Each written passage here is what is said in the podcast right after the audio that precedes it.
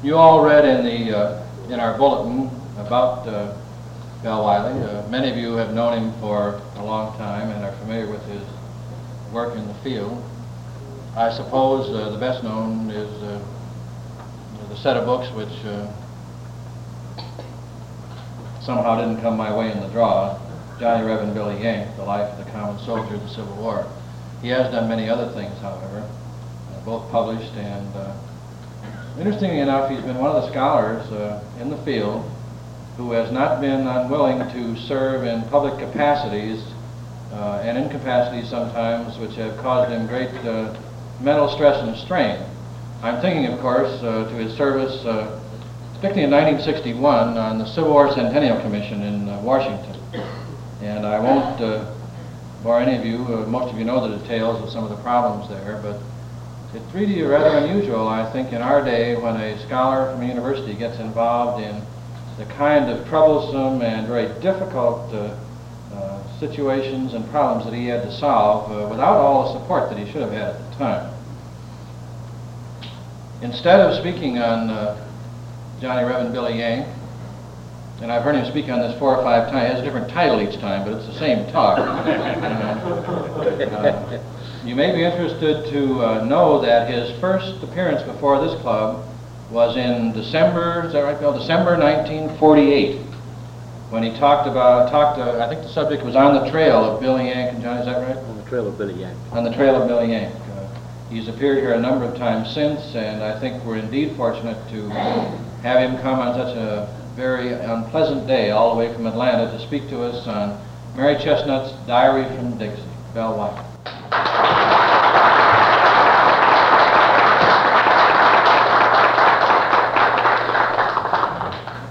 Thank you very much. It's a real pleasure to meet with you again and to renew friendships that have meant a great deal to me over the years.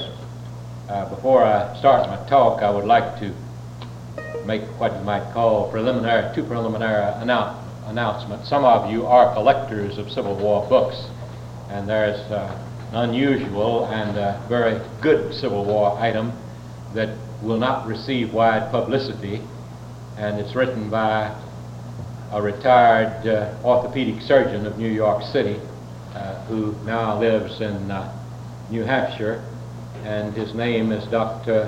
Mather Cleveland, or Mather Cleveland, named for Cotton Mather, of whom he is a descendant. And the title of the book is New Hampshire Fights the Civil War. Ordinarily, that would not be a book that uh, would attract uh, much interest, and ordinarily I perhaps wouldn't mention such a book. But it is unusual in that uh, he made the rounds of his state and he collected a great many manuscripts in private possession. And uh, large uh, segments of these manuscripts are reproduced in the book. Another feature of the book is that in the back there are a great many Civil War photographs. And some of these are by an obscure photographer whom I think was as equally talented uh, as Mathew Brady. And uh, if I remember correctly, the photographer's name was Moore. And when I visited New Hampshire in 1963 and uh, was told of these pictures and saw them in the New Hampshire Historical Society, urged that uh, knowledge of them uh, be disseminated and uh, that the Library of Congress be permitted to copy them, and this was done. Uh, but Mather has reproduced uh, many of them, and they're scenes in Georgia and South Carolina for the most part, individual soldiers, uh, soldiers' families visiting them, and that sort of thing. Wonderfully human portraits they are. Uh, the other item I wanted to mention is the fact that uh, the best biography of Forrest, First with the Most Forrest, by R.S. Henry. Uh, Robert S. Henry is now an old man. Uh, he will be 80. Uh, he is 80 this month, October. Uh, he's an invalid, uh, confined to his bed in Alexandria. And uh, the McCowat-Mercer Press planned to reproduce this book, but in 1965 it had to discontinue uh, its reprint program because of the pressure of other business. But because of the warm friendship between C.O. Johnson and uh, R.S. Henry, and because uh, R.S. Henry is an old man and wanted to see his book come out again, uh, the McCowat-Mercer Press decided to go ahead and do this one book, and it will appear about uh, November 1st, and uh, it will have some corrections and additions, and it is the will be the only major Forrest biography in print, uh, save that by John Allan Wyeth, uh, that Devil Forrest, uh, which uh, was uh, written first in the late 1800s and reprinted during the Civil War centennial. I've been interested in Mary Boykin Chestnut a long time because when I did my PhD dissertation at Yale in 1931-32, I uh, used her diary from Drake Dixie as one of my sources. My dissertation was on the Negro in the Confederacy, and she has good information in her diary on uh, Negroes in the Confederacy. I used the 1905 edition of the book, which was edited by Isabella Martin, who was a young friend of Mrs. Chestnut's when Mrs. Chestnut was in Richmond during the Civil War. Uh, she, like Mrs. Chestnut, was from South Carolina. And the other editor was Myrta Avary, a-V-A-R-Y. And their edition was 150,000 words. But they left out uh, much of the best material, uh, material highly critical of the South and of slavery, material treating of the tensions between Mrs. Chestnut and her husband. Uh, they just thought it was unbecoming uh, to put such things uh, in print. Then in 1949, Ben Ames Williams uh, got access to the 48 manuscript volumes which uh, are in Mrs. Chestnut's handwriting and are now deposited in the South Caroliniana Library at Columbia, South Carolina. And he had a typescript made of these volumes, and he edited a much fuller edition, 300,000 words. And he did not leave out anything because uh, of sensitiveness uh, to Southern feeling. But there are 400,000 words in the 48 manuscript volumes, and that means that he left out uh, about 100,000 words. And uh, he left out, uh, he told me, uh, he's been dead about 12 years, uh, poetry and uh, routine material and trivia. And I wanted to know the nature of his editing. And after a great deal of searching about a month ago, I found out that the typescript from which, which he worked was in the Baker Library at uh, Dartmouth College. And uh, I am getting Xerox copies of uh, those uh, type sheets. But the librarian sent me some samples, and I'm going to pass these around. And uh, in uh, Ben Ames Williams' own handwriting are materials that he inserted and uh, they do not change the character of uh, Mrs. Chestnut's narrative at all, but a historian wouldn't dare uh, to take these liberties. For example, he writes in on November 20, 1861, the entry for that day, Slidell and Mason seized under the flag of England. Something good is obliged to come from such a stupid blunder. The Yankees must bow the knee to the British or fight them. Those are not Mrs. Chestnut's words. Those are Ben Ames Williams' words. Now, there are materials in her diary that indicate that these were her sentiments. And uh, Ben Ames Williams was uh, preparing an edition for wide circulation and popular reading. And uh, he felt that it was uh, justifiable to do such a thing, and perhaps he's right. Uh, but it's the kind of thing uh, that a historian couldn't do.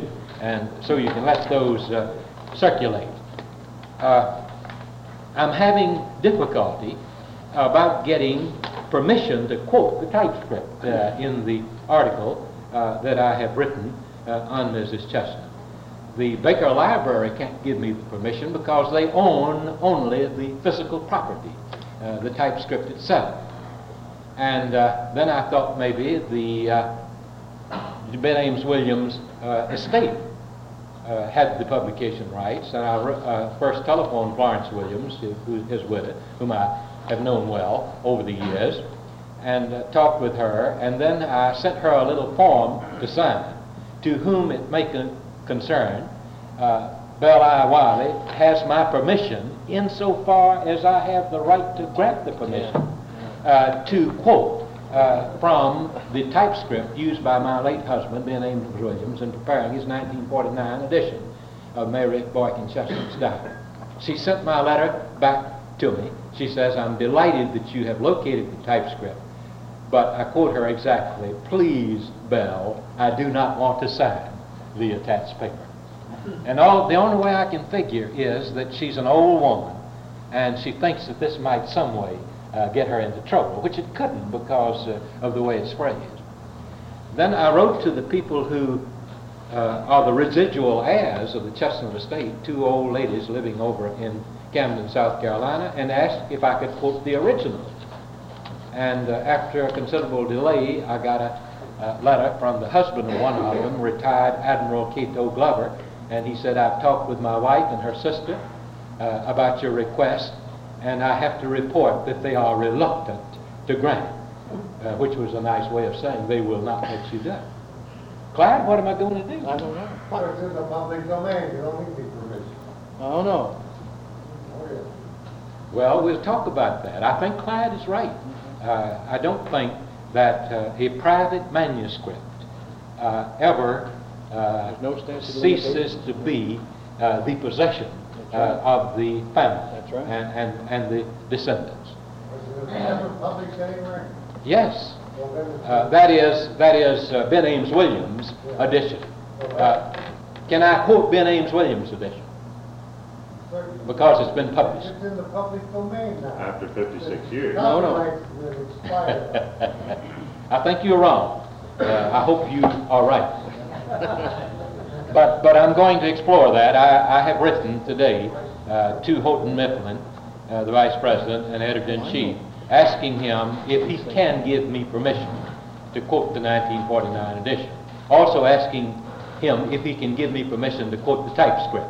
And I'll be very much interested because these legal questions have risen uh, many times with publishers, and uh, I'm hoping that he can give me the answer.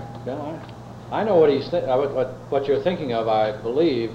There has been a court case that said a, an unpublished manuscript or a manuscript deposited in a public library or a semi-public library constitute common law publication and therefore may be quoted without reference to the previous owners of the manuscript. That, is that what you're thinking of? That's right, exactly. Yeah. But- but- It's a troublesome case. uh, The, the South Caroliniana Library uh, that has these originals uh, refused to let me quote the originals and referred me to the family. Uh, the family probably deposited it on the condition that it could not be quoted uh, without its permission. And if that's the case, then Then- your court case would, wouldn't apply. wouldn't apply. So uh, it's, a, it's a difficult circumstance, but it's a horrible thing uh, when a historian uh, can't make brief quotations uh, from uh, uh, a manuscript that has been published. If this is true, and I, and I don't want to be dogmatic. You may be right, uh, but I've got to find out. Well, yes, I thought of this. I would, if, uh, if I publish it in one magazine that I have in mind, I'll get two hundred dollars. And if they sue me, I'll say, well, Rick, here's what I've got, two hundred dollars, or if they threaten to sue me, you can have it, I don't want it. Uh, which is not absolutely true, but, Uh, but at least it would take the ground out from under them for, for the suit.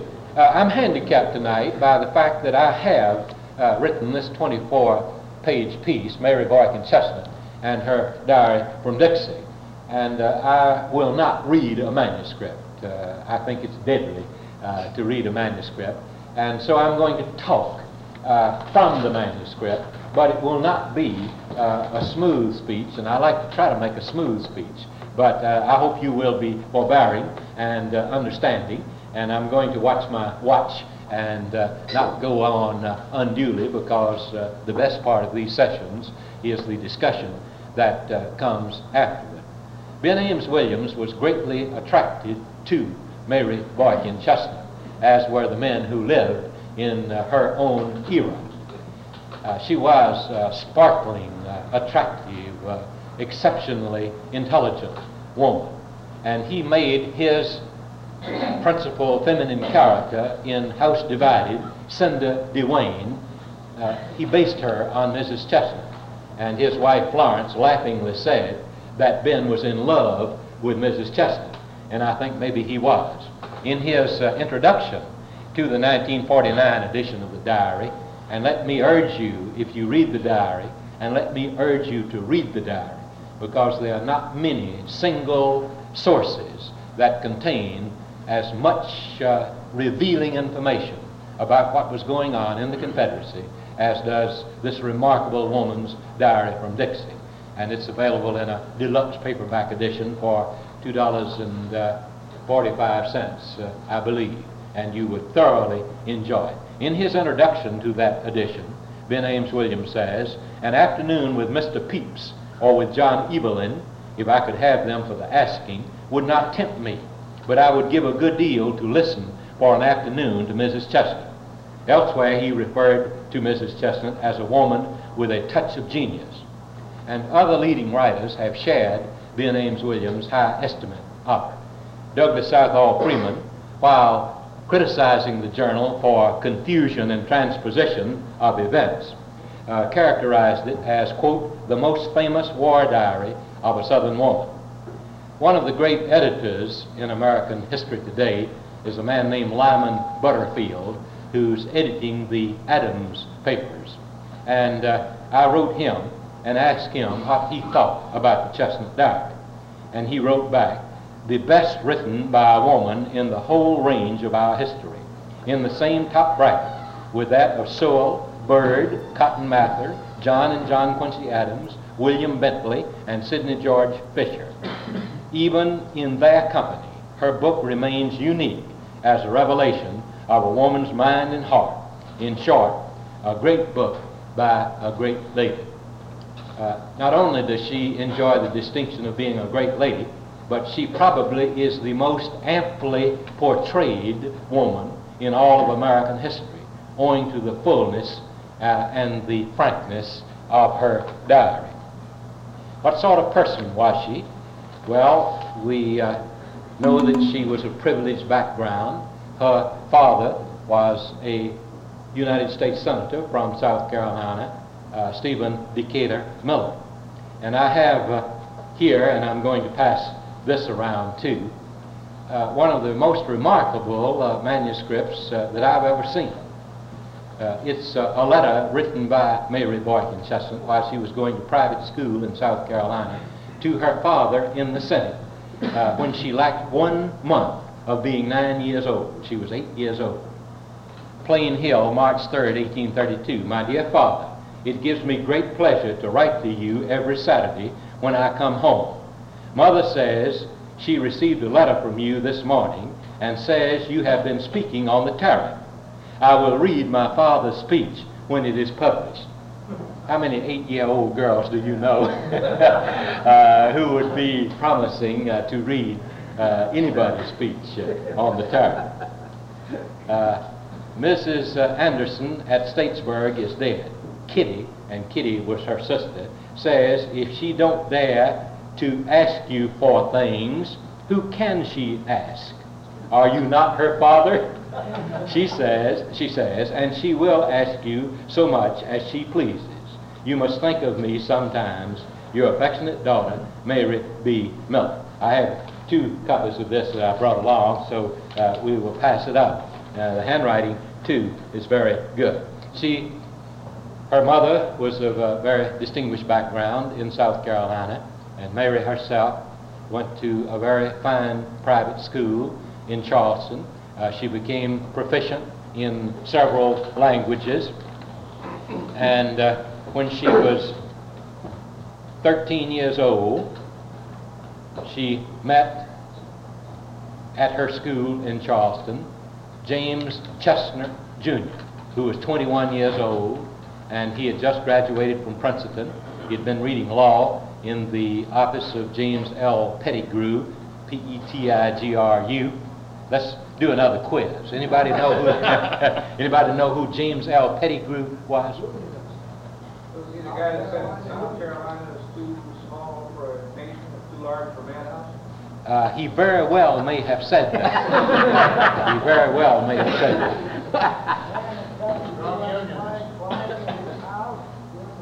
Yes, sir. Yes, sir.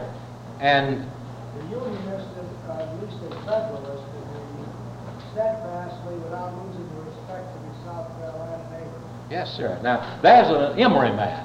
An Emory man. I didn't know him, didn't uh, know about him. Uh, he's a chemist, a PhD in chemistry, but he's a fine historian. Uh, uh, James L. Petigru was uh, a Huguenot uh, South Carolinian, and one of the most uh, noteworthy things that he did was on the Sunday that uh, the rector at St. Michael's Church in Charleston first omitted the prayer in the Episcopal service for the President of the United States. He got up from his pew and stalked out of church. And uh, that, that took a good deal of courage. Uh, but he was a man of such stature and such standing uh, that he kept the respect uh, of his fellow South Carolinians in spite of his dissenting views uh, until his death in uh, 1863. So young James Chestnut was reading law with him, and uh, just after he met 13-year-old Mary, he went off to England on a steady uh, travel trip, and uh, while there, he wrote her, just before he left Charleston, he wrote her, Ah, dear girl, you know not how much I love you. If I could breathe my whole soul into a single word, I would tell you. Six weeks later, he wrote from Paris, I feel the happiness and distinction of being loved by you, and I will endeavor, so far as is in me lies, to become worthy of the girl I love and honor. There are no hopes that stir my soul, no visions bright, which amuse my fancy, that are not colored with thoughts of you. Your smiles, your approbation, your happiness would be far sweeter than success itself. And success, when shared by you, would be the earthly happiness to fill my soul.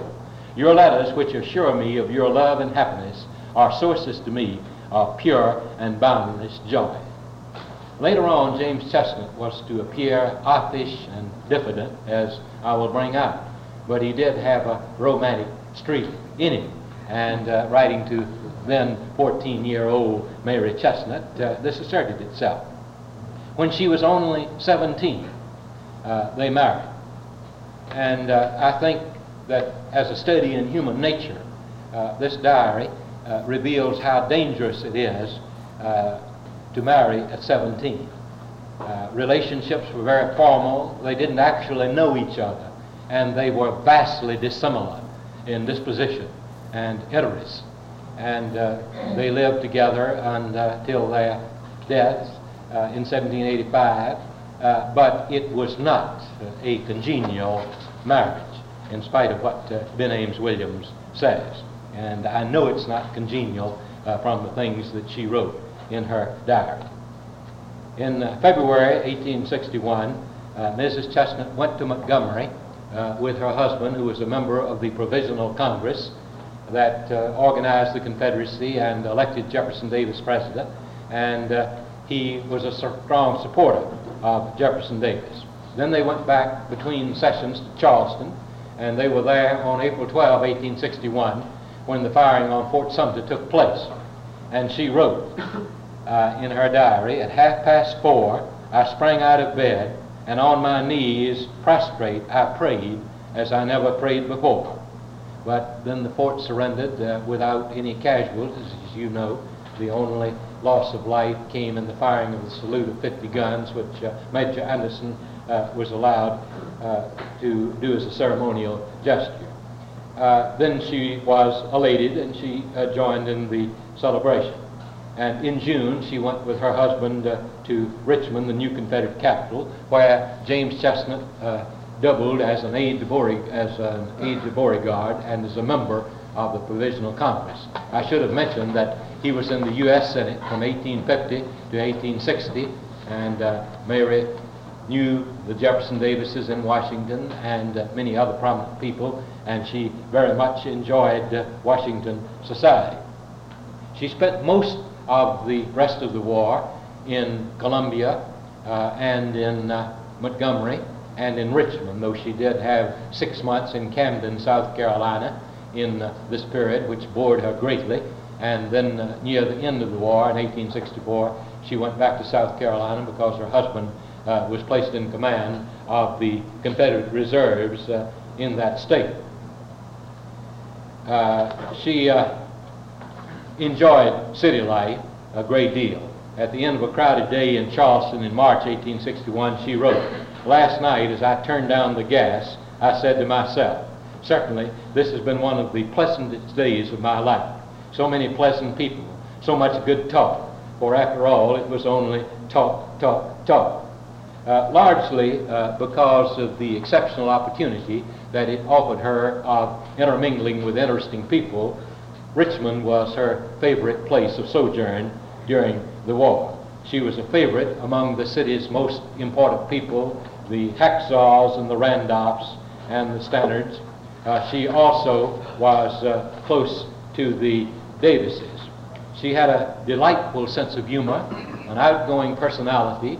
A lot of her popularity in Washington, uh, in Richmond, of course, was due to the fact that James Chesnut was the confidant of Jefferson Davis, and uh, the fact that he was a very rich man because his father was one of the richest uh, planters in South Carolina, and uh, James was his only son and heir. She read widely.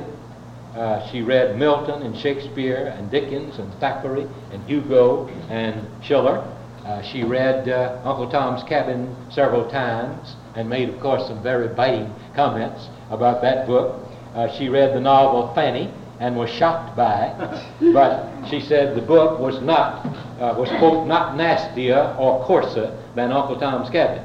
Uh, men were strongly attracted to Mary Chestnut, as I've already indicated, and she enjoyed their attention.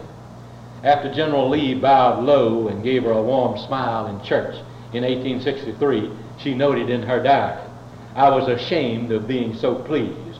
I blushed like a schoolgirl. Uh, General Lee, you know, was awfully dignified, but uh, he uh, liked to be in the company of uh, women, and especially beautiful women. Uh, after the war, when he uh, went to uh, White Sulphur Springs in Virginia, the young women would gather around him and do obeisance to him. Uh, and uh, he uh, liked this very much. And uh, in one of her entries, uh, Mary Chesnut tells of a party that she attended in Richmond, and the beautiful Cary sisters from Baltimore were there. I think maybe Hetty Cary might have been the most beautiful girl in the Confederacy. Uh, she married, uh, who did she marry? Another. Harris. No. Yes, her sister uh, married uh, Burton Harrison. Uh, Constance Cary married Burton Harrison. No, Constance was her cousin. I'm sorry. Uh, she married John Pegram. Now, Pegram, I'm sorry, because it is Pegram. John Pegram. And uh, three weeks uh, after the marriage, Pegram was killed at Hatcher's Run. One day uh, she was riding with her husband short after married, and a horse brushed up against a soldier, and she began to apologize profusely, and he looked up into her beautiful face, and he said, Lady, never mind. You might have read all over me. it would have been all right. uh, so Ms. Chestnut says that uh, she saw General Lee. As we went away, we could see General Lee holding the beautiful Miss Hetty Cary's hands in the passage outside, though we could not hear what they were saying. Uh, then uh, Jefferson Davis liked very much to be in her company. On April 27, 61, in Montgomery, she recorded, The President came across the aisle to speak to me at church today. He was very cordial, and I appreciated the honor. Two months later, uh, she noted that uh, small, at a small gathering in Richmond, the President took a seat beside her and uh, talked for nearly an hour. And not long afterward, uh, at a gathering in the Spotswood Hotel, she was standing uh, talking to Senator Benjamin Hill of Georgia, and she was standing between two of the famous beauties in Richmond, Mrs. John Stanton and Mrs. George Randolph, and Jefferson Davis came up and took her from Hill and uh, from between the two beauties, offered her his arm, and they promenaded up and down the hall uh, while he told her about some of the troubles that he was having uh, administering the Confederacy. And then in 1864 October, when she had gone back to Camden, the president came down to South Carolina to visit, and uh, she gave him lunch uh, in her home. I went out to the gate to meet the president. He met me most cordially, kissed me, in fact. And after serving him breakfast, the two talked for a while. Then later he made a public address from the porch of her residence. And after the speech was over, he was very tired, and he came back, and she fixed him a mint julep, uh, which I believe is the only reference that I have ever seen to, to Jefferson Davis uh, having a drink. Uh, I'm sure that he must have drunk as a young officer on the Western Plains, uh, uh, where life was very lonely. But this is the only documentation that I recall of Jefferson Davis uh, having a drink. Uh, Mrs. Chestnut was always a bit awed by the president, but uh, she was very close to his wife. They had a great deal in common. Uh, Varina Howell Davis was a very, very intelligent woman. They were near the same age. Uh, in March 1861, Mrs. Chestnut was 37, and Varina Howell was 34. Uh, their husbands were alike, and they were in that they were overly dignified uh, and office. They were both very well read. They both had delightful senses of humor. Uh, they were both sparkling conversationalists, and uh, they both were uh, a bit annoyed by the snobbery of uh, the FFVs, the first families of Virginia. She noted in her diary on one occasion, uh, talking about her own aristocratic associates in South Carolina, the upcountry are new people, she quotes uh, a low country aristocrat as saying. The old, the old blood of the cavalier stays near the salt water.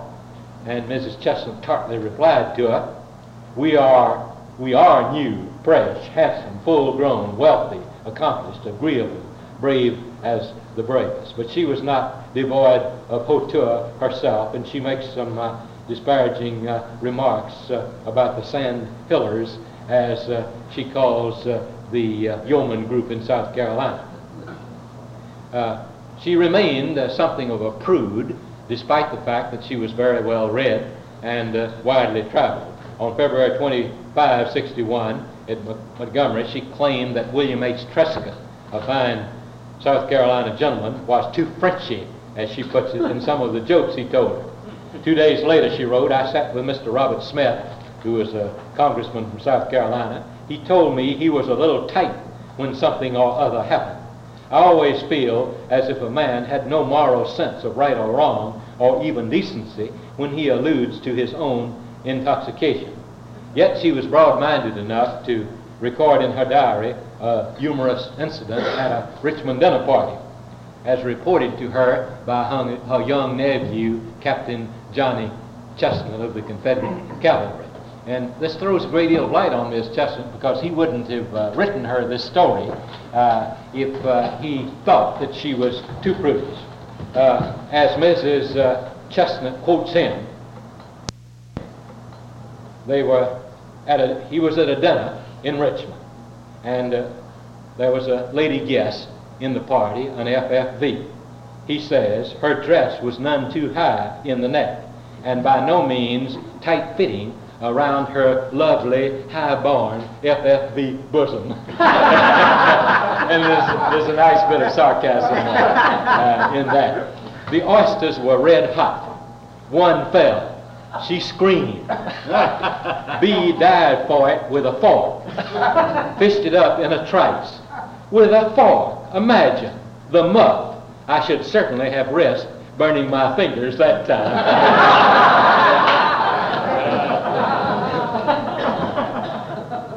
Uh, Mary Chestnut uh, was very perceptive in appraising human nature, and uh, her opportunity to observe at close range many of the South's leading personalities, military and political, uh, makes of her diary a very, very valuable source. She was overly generous in her estimate of some of the leaders, including Jefferson Davis, whom she liked very much. Uh, but uh, most of her comments, uh, and, she was too harsh on some others, but most of her comments have a high degree of validity, and many of them are phrased with a pungency that was as delightful as it was revealing. Of General Lee, whom she admired, she wrote early in the war, Can anyone say they know him? I doubt it. He looks so cold, quiet, and grand. And that's a pretty good characterization uh, of General Lee. And when she heard that uh, a Virginian, James uh, Murray Mason, had been appointed minister to England, uh, she wrote, My wildest imagination will not picture Mr. Mason as a diplomat. He will say chaw for chew, and he will call himself James, and he will wear a dress coat to breakfast. Over here, whatever a Mason does is above law. On January 1st, 64, she wrote, The English can't stand chewing tobacco. Yet they say that at the lordliest table, Mr. Mason will turn around halfway in his chair and spit in the fire, uh, which I'm sure is true. Uh, writing of Joseph E. Johnston on December 22, 61, she quoted a kinsman, Hamilton Boykin's uh, account of a hunting trip that he, Boykin, and uh, Wade Hampton had made with Joseph E. Johnston before the war in South Carolina. And this to me is a most revealing comment. Johnston was a capital shot, better than Wade or I, but the bird flew too high or too low. The dogs were too far or too near. Things never did suit exactly. He was too fussy, too hard to please, too cautious, too much afraid to miss and risk his fine reputation for a crack shot. Wade and I came home with a heavy bag. We shot right and left, happy-go-lucky. Joe Johnston did not shoot at all. The exactly right time and place never came. Unless his ways are changed, he will never fight a battle. He is as brave as Caesar, an accomplished soldier, but he is too particular. You must go ahead at a venture to win. And on July 25, 64, after listening to a South Carolinian's praise of Joseph E. Johnston, she wrote, But a general who is known to disdain obedience to any order, who refuses to give the president any information for fear the president will betray him to the enemy, if that is not madness of self-conceit, what is it?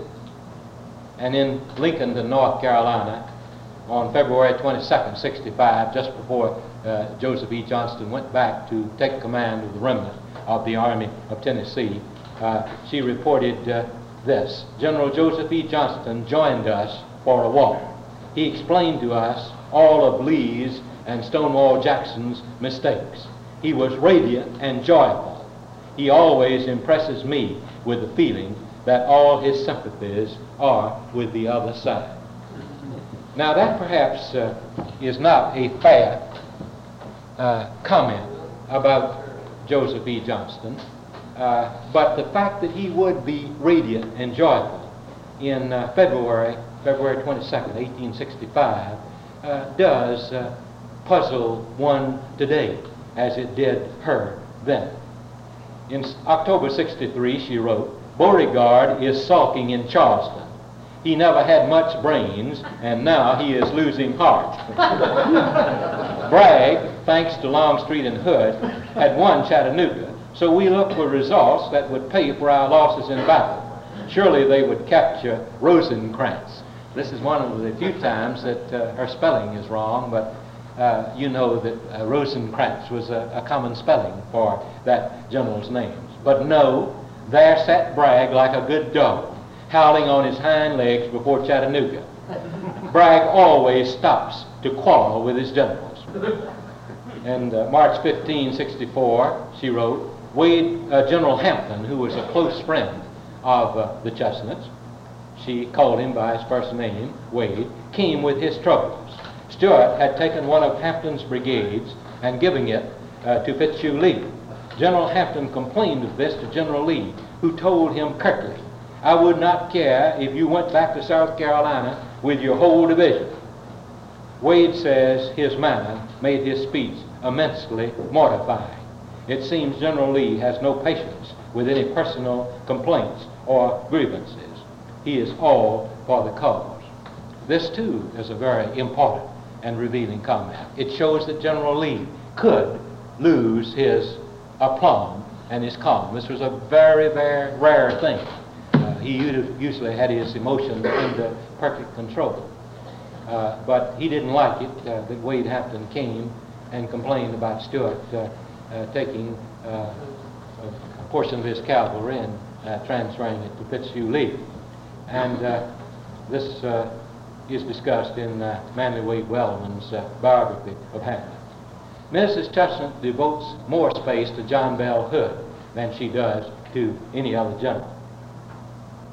And uh, she devotes uh, most of the space about Hood to his romance with uh, Sally Preston. I suppose Sally Preston would be the number one rival for Hetty Cary as the most beautiful woman uh, in the Confederacy. She must have been a person of exceptional beauty. The twice wounded Hood went to Richmond in November 1864, uh, where he spent several months uh, recuperating. And he bumped around on his crutch to uh, charades and parties uh, around the festivities. In his wartime photographs, the 32-year-old Hood uh, peering over a formidable array of whiskers looks anything but the gay Lothario. But Richmond gossip in December 64 had him engaged at one and the same time to four of the capital's reigning belles, uh, one of whom was the lovely Lulie Wigfall, the daughter of Senator Wigfall, and Lulie, many years later, uh, in her book, A Southern Girl in 61, recalled Hood as, quote, a man of singular simplicity of character and charm of manner, boyish in his enthusiasm, superbly handsome, with beautiful blue eyes, golden hair, broad-shouldered, tall and erect, a noble man of undaunted courage and blameless life. Of all the attractive people uh, whom Hood uh, met in Richmond, the one that dazzled him most was Sally, or Buck Preston, as she was known. Uh, Mrs. Chestnut, a woman not given to extravagance in describing people, and especially other women, uh, says this of Sally, who was her good friend, the very sweetest woman I ever knew, the darling. I would not have altered anything about her mentally, morally, physically. Hood, uh, largely under Mrs. Chestnut's discerning eye, courted uh, Sally, and uh, in his courtship he demonstrated the same impetuosity and aggressiveness that he displayed in attacking Yankees on the field of battle.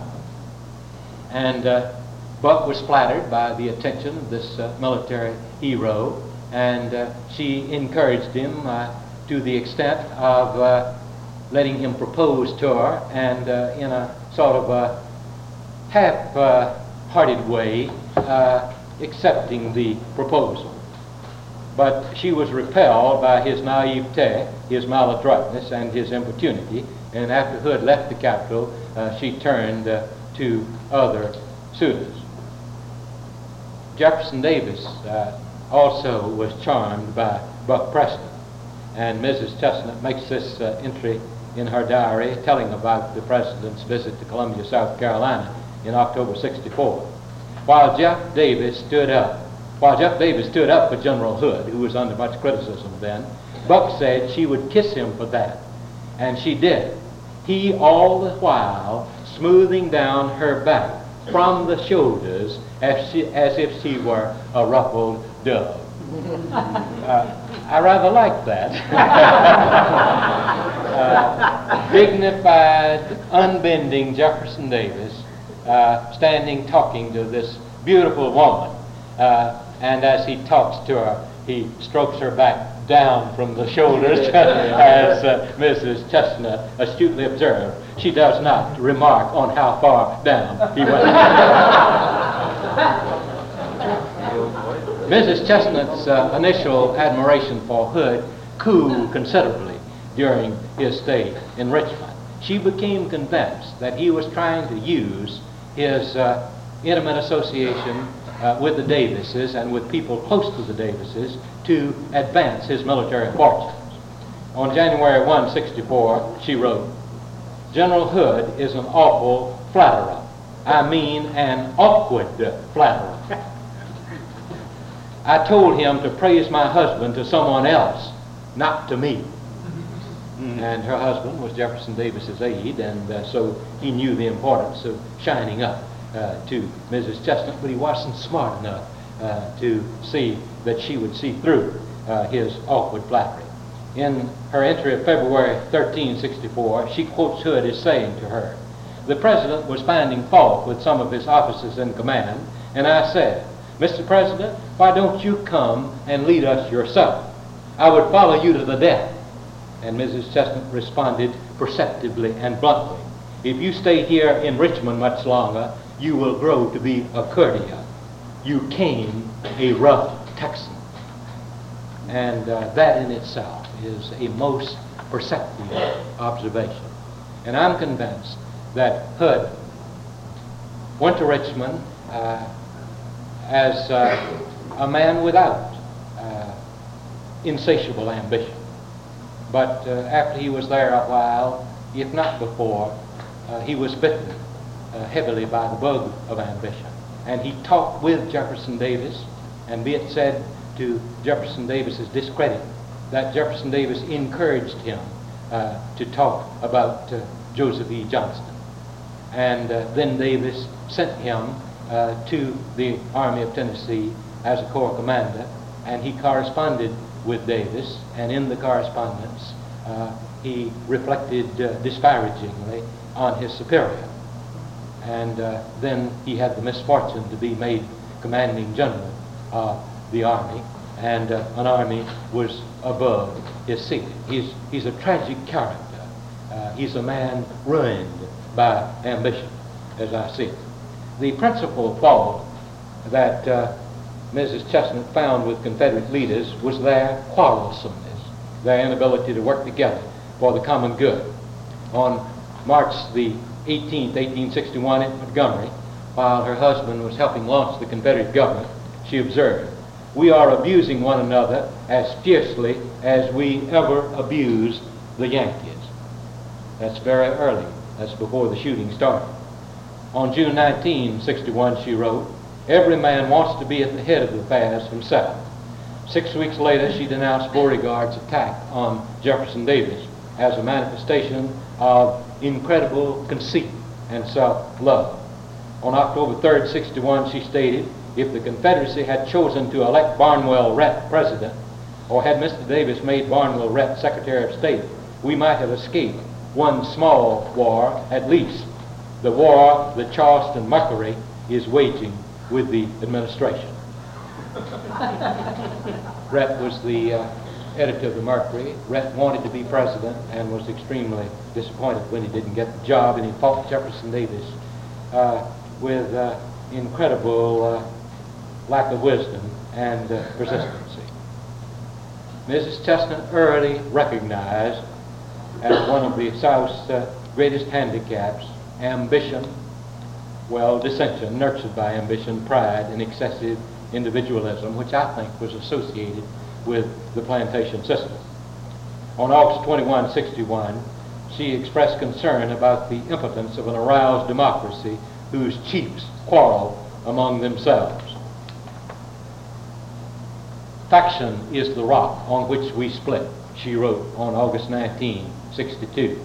And uh, in October 63, on reporting the hassle between uh, Bragg and his generals at Chattanooga and the proposal to restore Joseph E. Johnston to command in the West, she wrote, The President detests Joe Johnston for all the trouble he has given him, and General Joe Johnston returns the compliment with compound interest. His hatred of Jeff Davis amounts to a religion. A year later, as she saw the mantle of defeat settling over the Confederacy, she observed, We crippled ourselves by intestine strife. One of her greatest concerns was with slavery and uh, with uh, Negroes. Like many other enlightened Southerners of her time, she regarded slavery as a great evil. And her principal reason for loathing slavery was the corrupting influence that slavery had on the white men of the South. On March 11, 1861, at Montgomery, she wrote, and uh, this is a very important quotation. Under slavery, we live surrounded by prostitutes. Yet an abandoned woman is sent out of any decent house. God forgive us, but ours is a monstrous system, a wrong and iniquity. Like the patriarch of old, our men live all in one house with their wives and their concubines. And the mulattoes one sees in every family partly resemble the white children. Any lady is ready to tell you who is the father of all the mulatto children in everybody's household but her own. Though she seems to think dropped from the clouds. and she concludes, My disgust is boiling over. Interestingly, this statement was left out of the 1905 edition because uh, Isabella Martin and Myrta Avary just didn't think that this was the sort of thing uh, that uh, ought to be passed along. She hated slavery, but she enjoyed the comforts that came with the institution, such as having breakfast in bed and having a personal attendant with her wherever she went, and having someone uh, that uh, would agree emphatically with whatever she said and shower her with compliments when her ego needed replenishment. Well, I'm going to have to uh, cut off now. Uh, I will say that uh, uh the diary perhaps uh, is most important for what it reveals of the relationships between a man and his wife. she and Mr. Chestnut, as I have said, were very different. she was vivacious, volatile, and outgoing and uh, he was reticent and uh, reclusive uh, and reserved. Uh, he was not utterly devoid of a sense of humor. Uh, in March, uh, she recorded, in March 1861, she recorded in her diary a story involving former governor of South Carolina, William H. Gist, Gist, I'm sorry. Chestnut was at this time on the military board of South Carolina, and he had to go see Gist very early in the morning, still dark, to deliver an important uh, message. And he went into the room and uh, waked Gist up, but uh, Gist was not fully awake. And uh, as uh, Chestnut put it, he sprang up and threw his arms around me and said, Honey, is it you?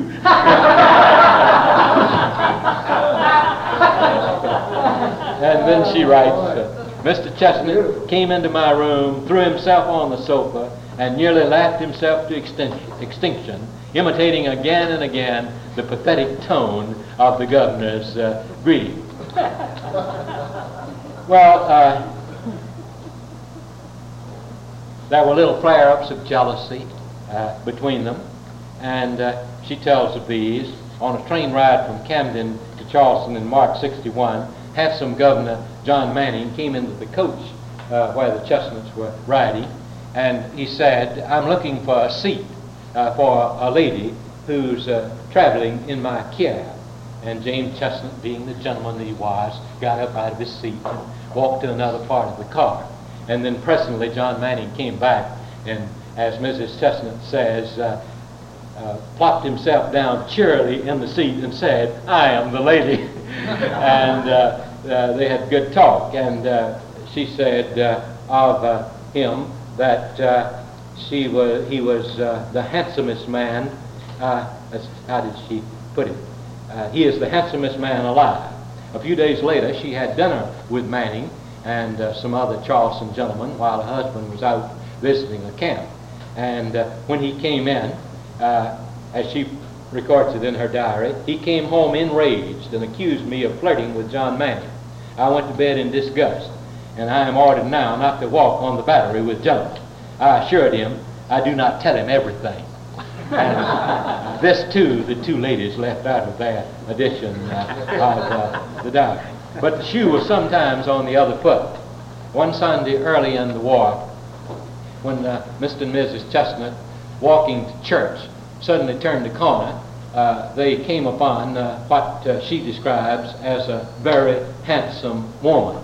And this woman uh, rushed up to Mr. Chestnut with her arms extended, and uh, she said, So glad to see you. Didn't know you had come. Why have you not been to see me? And Mary waited in vain for an introduction. And then when the talk walk was resumed, she said, "Who is it?" And James replied, "Don't know."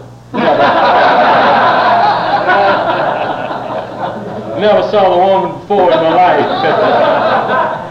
she evidently took me for somebody else. And after relating the incident in her diary, Mary added, the subject was renewed again and again until it became a screaming farce, but he stuck to his formula. Never saw the woman before in my life. My teasing retort was, What a credulous fool you must take me to be. And then on a train trip in May 1864, uh, husband and wife traveling together, he got off to get a cup of coffee and the train left. And uh, so she had to go on without him, but she got off at Kingsville, South Carolina, uh, which was a point of changing trains, and waited for him, and she went to a hotel. And uh, when she went to the registration place in the hotel, she was met by the proprietress, uh, whom she describes as uh, a very haughty and highly painted that dame. And she wouldn't give Mrs. Chestnut a room. And she said, uh, you claim to be Mrs. Chestnut. Uh, uh, I know the Chestnuts. Uh, I don't believe that this is true. And Mary said, well, we went to school together in Charleston 20 years ago. And then the lady uh, did uh, recognize her. and she still didn't take her in. Mary went on to the station. She was joined by James. And then she told him uh, that uh, the painted woman uh, had told me she had not seen me for 20 years, but that she met you constantly. His reply, according to Mary, was, God bless my soul, I never saw the woman in my life. and Edmund Wilson, in uh, Patriotic Gore, uh, uses these two incidents and another similar one uh, to conclude that, quote, Chestnut amused himself with occasional love affairs not so far as one is told with blacks, but with white women of inferior social status. And I say in the paper, this judgment seems highly questionable in view of Mary's emphatic statement of her views on marital fidelity. In May 1862, she wrote, A philosophic forgiveness of love's wrongs is impossible. Those dutiful wives who piously overlook, well, everything, do not care one fig for their husbands. I settled that in my own mind uh, years ago. Uh, the principal cause of tension uh, between the two people was her love of partying. And uh, the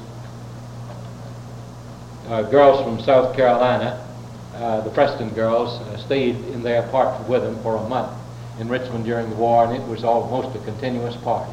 And every once in a while, as she puts it, uh, Chestnut would lay down the law. No more party. Uh, and he condemned her for extravagance. They were rich. She had money of her own, but he still said, you're spending too much money. And of course, uh, uh that is uh, understandable. Uh, this is a cause of friction in many marriages of any time on any level. But as the Confederacy moved toward defeat, as they left Richmond, as they were separated, and as it became apparent, apparent that the Confederacy would lose, uh, apparently they were drawn more closely together than ever before. And uh, they lived together as uh, man and wife uh, until both of them died uh, about a year apart uh, in 1885. But I cannot think that this marriage was what Ben Ames Williams calls it a warm and tender story. Uh, I just can't uh, see that. The final paragraph, in trying to evaluate the relationships between the Chestnuts, consideration must be taken of the fact that Mary's diary is the account of only one member of the partnership, that it treats of a relatively brief period of their life together, and that this was a time during which war, and a losing war at that, created unusual stresses, anxieties, and disruptions.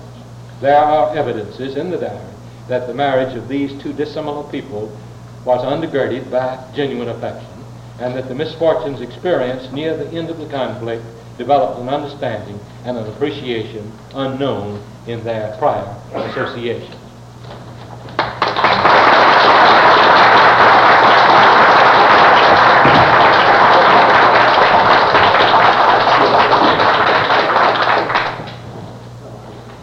We come now to the question period. And Claudia, well, all right. Uh, Mr. Wiley, uh, does she mention anything after Bragg has, has been returned to Richmond as Jefferson Davis aide? Military advisor, does she mention anything about him or any comments on him? Uh, I don't recall her making uh, a single statement uh, about Bragg uh, after he came back uh, to Richmond. But uh, it should be borne in mind that she didn't stay there long uh, after he came back. Uh, she left uh, early in May 1864. Uh, he arrived uh, in Richmond uh, about January uh, 1864 maybe February. Can anybody, February, February. So they were not that long together, uh, and uh, perhaps she didn't see much of him. Uh, she tends to comment about people whom she saw as a general rule, though sometimes she wanders from that relationship. Yes, sir. Is this diary going to be the better? Uh, the, the Ben Ames Williams edition of 1949 contains the important parts that were left out. Now, I am going myself to study his typescript, uh, to check him uh, on what he left out. Uh, but I believe uh, that what he told me is true, that he cut out only those things that were repetitious or were poetry or were routine uh, and uh, were not of any considerable consequence. I don't believe that it would be worthwhile uh, to go through all the work of editing the 400,000 words. If a historian did it, he'd have to put in footnotes, and you can write a book while you're footnoting one that you're editing. Uh, Mr. Wiley, how were contestants fare during the Reconstruction period? Uh, Two aristocrats, does Ms. Chestnut make any reference to her diary after the Civil War? Uh, her diary stops uh, shortly after the Civil War, but we know uh, from uh, other sources that he held one public office, uh, I believe a member of the state legislature. Uh, he practiced law in Camden. Uh, they lived uh, on uh, their plantation Sarsfield, uh, which they were able to build after the war. And uh, they, they got along pretty well uh, following the, uh, a few months of disruption, uh, but they never really were needy. Their Negroes stayed with them pretty well. There were between 65 and 70 household servants at Mulberry, uh, the plantation of James Chestnut Sr. And he owned several plantations which uh, the son inherited. Uh, James Chestnut died about uh, 1865, James Chestnut Sr.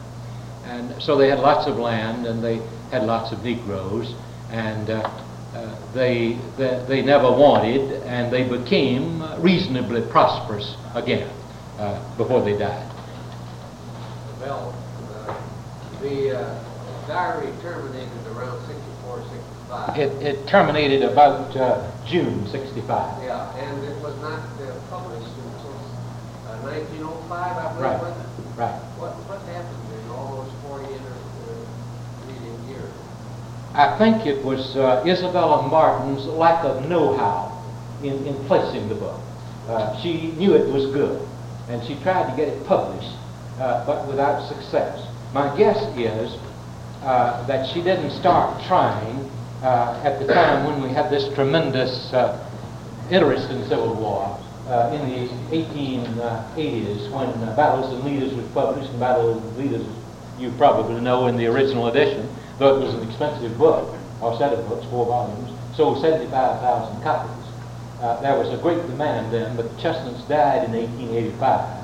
Uh, so Isabella probably didn't get around to, to reading the diaries until sometime after that. And then when she tried to publish uh, them, there had been some decline in the Civil War interest, as there has been now uh, after the centennial. Uh, and then uh, this uh, Miss Avary, who had uh, writing and publishing connections, came along and offered to collaborate. And she was the one who was able to get it published in 1905. Yes, sir. One more point. I've mentioned this to you before today.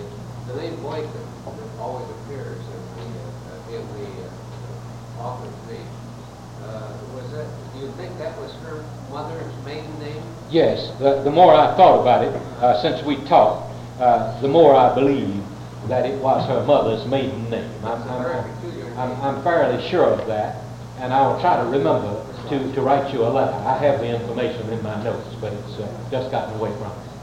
Yes, sir. I'd like to ask a question. It was a South Carolina family, and a prominent South Carolina family. Yes, sir. Did I misunderstand you at the beginning were inferring that Ben Ames Williams was inserting into the diary? Yes, sir. Yes, where, where, where is the sheet? Uh, the, the, the typescript, uh, yes. Uh, let him see it. Uh, you'll, you'll be, You mean he meant to publish this? oh, he did put. He did put it. This is the published version, and this, this is his handwriting. This typescript is what she wrote. And he wrote this in, and then he moved down into this. And uh, I checked with the book, oh, that's the way it is. Yes, sir. Uh, you mentioned, uh, at least the feeling I get is that she thought quite a bit about the fact that she was uh, very popular with these different uh, leaders of Confederacy and within the society. What I'm curious about, do these incidents show up in the papers of these other people, like in Hood's writings and in Jeff Davis, to kind of corroborate the, uh, these incidents that he talks about? Not in any of their writings, uh, but uh, in uh, Lulie Wigfall's A Southern Girl in 61, and in Mrs. Clement C. Clay's A Belle of the 50s, in T. D. C. De Leon's Belle, Beaux, and Brains of the 60s. He was a Richmond newspaper correspondent. Uh, he comments on her attractiveness. Uh, so there are enough other sources uh, to indicate uh, that she's not uh, exaggerating her own charm. Yes, sir. And, and, and you're, you're, you're very right uh, in observing that a historian or, a lawyer or anybody else dealing with sources has to keep that in mind. That I, I should have mentioned one other important fact about the diary that I didn't mention. It is not really a diary in the true sense of the word, in that she did keep a diary on scraps of paper during the war, but then immediately after the war, from these scraps of paper, she wrote up uh, these 48 volumes. It makes it a better work uh, from the standpoint of fullness, but uh, also she knows she's wiser uh, a bit.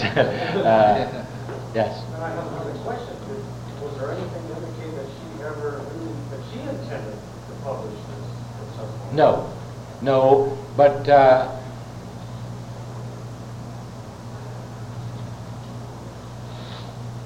she certainly knew uh, that it was to be preserved, and she knew that she was writing for posterity. Uh, indeed, anybody who keeps a diary, uh, oh, I shouldn't say that. Most, most, most, most. most anybody. Like of these Uh, William Byrd, who wrote in shorthand, uh, perhaps uh, wasn't aware that he was writing for posterity. Uh, he wouldn't have written some of the things that he did. Usually his entries begin, I rose, uh, I did my dance, uh, I said my prayers, I was good health, uh, in good health uh, and in good spirit. But if you read along a little while, and I hold this out to my undergraduates to get them to read a good source, though I don't quote, he said, I rogered my wife on the billiard table this afternoon, and I gave her great satisfaction.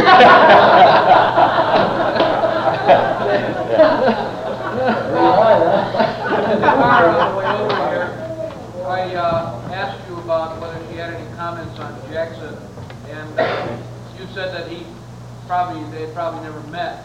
Uh, Did she have any comments on his funeral when he was laid out in the Richmond Rotunda? I believe she was there at that time in 63. Uh, yes, as I recall, uh, she was uh, in Richmond at the time of his uh, funeral, and it, she may have described the funeral, and I may have forgotten it, though I have uh, reread the, the, the diary very carefully in the last three months. Uh, I, I was not, I, I was interested mainly in the points that I brought out tonight. I wanted to know her comments and reflections uh, on the character of Southern society and uh, the relationships between individuals and uh, the causes of Southern defeat. And so I would not have paid uh, particular attention to a description of Stonewall Jackson's funeral. Uh, so you'd better check that. And also, there is an index in the Ben Ames Williams edition, and you can quickly find any references that she made to Stonewall Jackson. Yes. Wiley, it's it's been some I've looked at it, and I haven't done the Williams edition. Wasn't there a considerable gap in there when she destroyed it because of some fear? Yes, yes, there's a, a gap uh, from about August 1862 to October 1863. And she wrote this up, uh, she had some scraps left, uh, but she wrote it up largely from memory. She and Mr. Chestnut never had any children. They never had any children. And this was a source of great disappointment to her. And she has some very poignant statements to make on how uh, Southern women and uh, Southerners generally looked down on uh, a childless woman. Uh, she felt that she was discriminated against. Uh, and she said the men think, and incidentally, this was one of the other faults that she found with Southern society. It was dominated by males. And she thought that women sometimes uh, were more capable uh, than the males who subordinated them. And uh, she said they expect uh, women uh, to live in the pantries and the kitchens and uh, the nurseries, and uh, then if there are no children, uh, to live with the bare walls. Uh, she was bitter about not having any children. His attitude maybe don't change very much. Right. Who are these two descendants that are giving you the hard time then if they aren't, Uh, they are a Mrs. Metz and a Mrs. Glover. Uh, they are collateral descendants, of course. Uh, they old women. I hope to go to see them. Uh, go to see Admiral Cato Glover and get him to go see his wife and, and uh, his sister-in-law with me and see if we can't persuade them. I don't know what has happened. Maybe somebody's told them that they've got it gone with the wind here. Uh, as Clyde very well knows, this happens to all too many people uh, who have manuscripts. The manuscript is of no material value after Ben Ames Williams' uh, book. Uh, but whatever reason they have for not wanting it quoted are, are not valid reasons, but I may not be able to convince them. I may not be able to convince them. Yes, sir. If I understand correctly, the diary began approximately at the beginning of the war. Feb- February 61, yes, sir. And terminated, uh, at the end. Was there any tradition as to why this termination? Uh, did she feel that the events no longer warranted comment? Uh, th- Or she wasn't the middle of it? Uh, you just have to draw your own conclusions. She does not herself uh, in, the, in the diary say anything. But this would be my conclusion. Uh, one, uh, an era has come to an end, and she realizes this. Uh, they're in very difficult circumstances for a while, even though not in actual want. Life is disrupted, and she's not in the middle of things. She doesn't have the motivation uh, to, to keep this full record uh, that she once had. And I think those must be the reasons why she discontinued the narrative. I wish she had continued because her uh, observations on Reconstruction would be very valuable. Let's go home. Let's go home. Uh, it's a better source than a rebel's war, rebel war clerk's diary. The rebel, a rebel war clerk's diary is uh, a good source, but there are things in a rebel war clerk's diary that were inserted after the event. Uh, this we know uh, from uh, an analysis of the document itself. I don't mean to disparage it. Uh, it's still a very valuable record. But personally, I rate uh, Robert G.H. Kean, K-E-A-N-S, uh, Inside the Confederate Government, edited by Edwin Young, as being better than Rebel War Clerk's Diary. But they're both good. Let's go home. What do you say? That suit you all right?